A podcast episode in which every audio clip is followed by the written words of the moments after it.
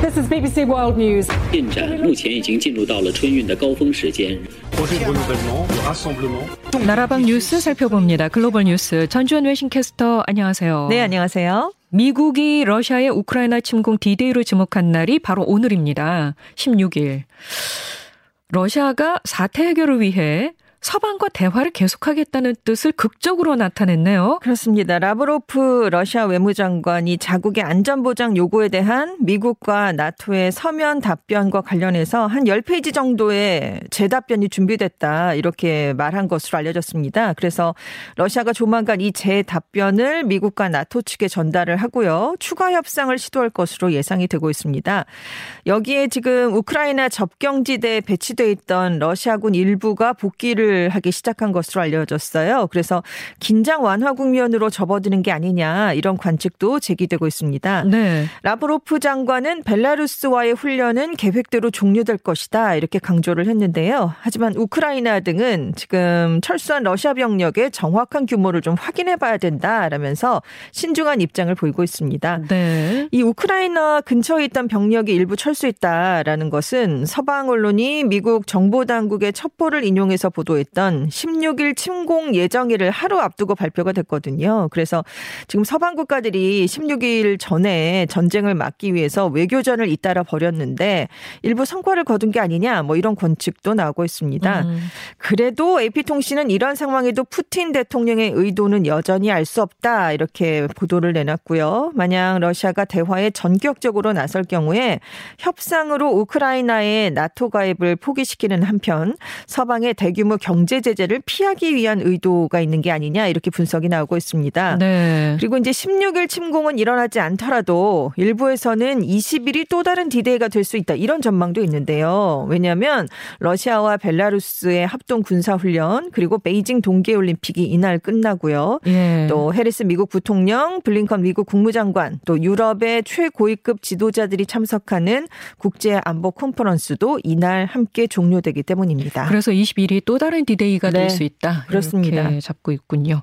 푸틴 러시아 대통령과 숄츠 독일 총리가 회담을 가졌다고 하잖아요. 그렇습니다. 어, 이 자리에서 푸틴 대통령이 전쟁을 원하지 않는다라고 말했다면서요. 그렇습니다. 푸틴 대통령이 회담 후 기자회견에서 전쟁을 원하는 건 아니기 때문에 미국 등의 협상 과정을 제안했고 러시아를 포함한 모두에게 평등한 안전 보장에 대한 합의가 이루어져야 된다라는 점을 강조했습니다.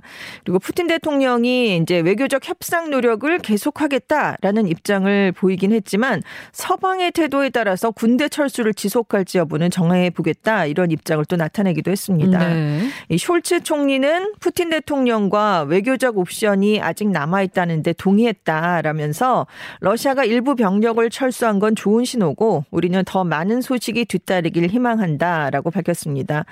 이렇게 러시아가 우크라이나 접경에 있는 군대를 좀 일부 철수한 데 이어서 푸틴 대통령이 숄츠 총리와의 회담에서 협상을 지속할 의사까지 확인을 해주면서 우려됐던 러시아의 침공이 당장 현실화될 가능성은 좀 줄어든 게 아니냐 이런 희망 어린 분석이 나오고 있습니다. 그렇군요.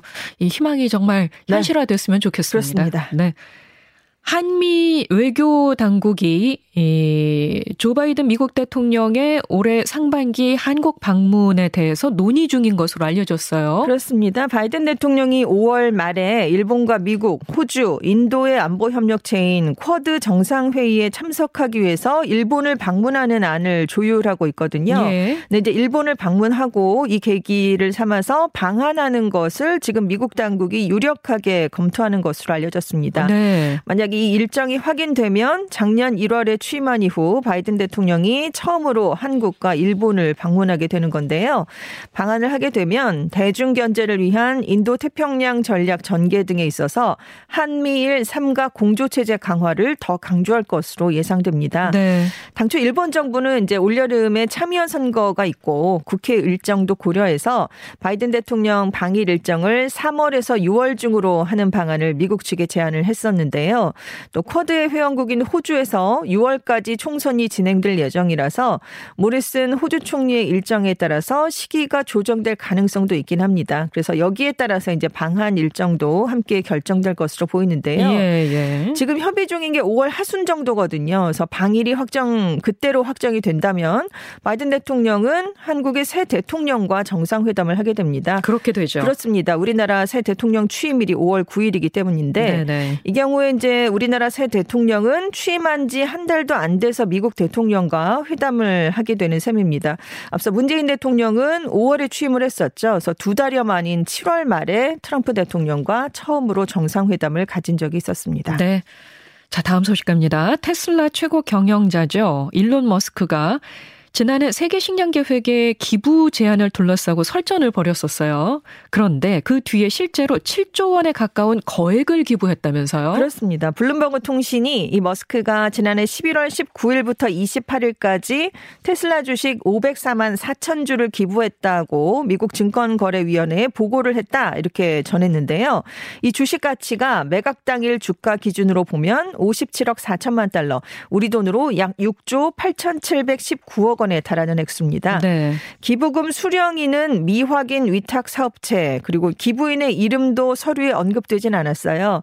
로이터 통신은 머스크가 기부자 조언 기금과 같은 매개 기구에 기부를 했을 수도 있다라고 보도를 했는데 이 기부자 조언 기금은 기부금으로 펀드를 운영해서 그 수익을 기부자가 원하는 곳에 기부하는 방식입니다.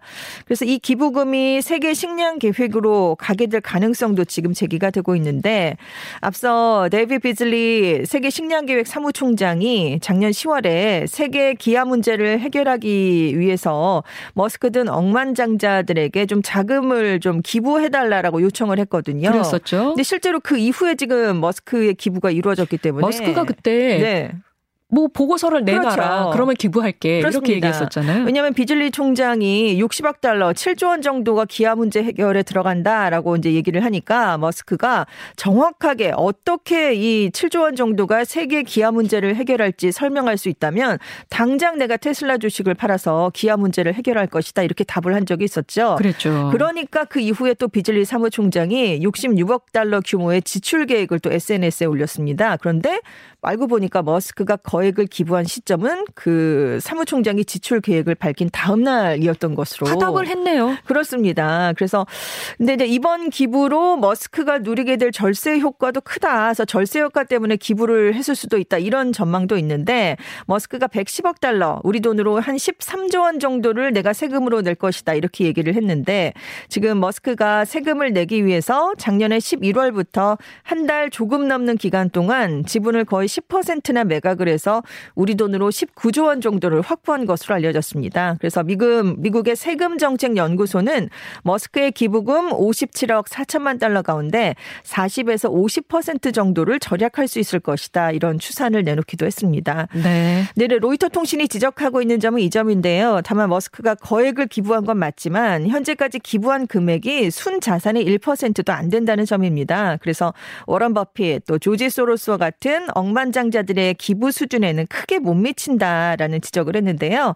지금 포브스에 따르면 작년 9월 기준으로 그동안 버핏과 소로스가 기부한 금액은 이들이 갖고 있는 순 자산의 20%를 각각 웃도는 것으로 나타났기 때문입니다. 네. 어쨌든 뭐 기부는 했는데 네. 순자산의 1%도 안 된다는 게 참.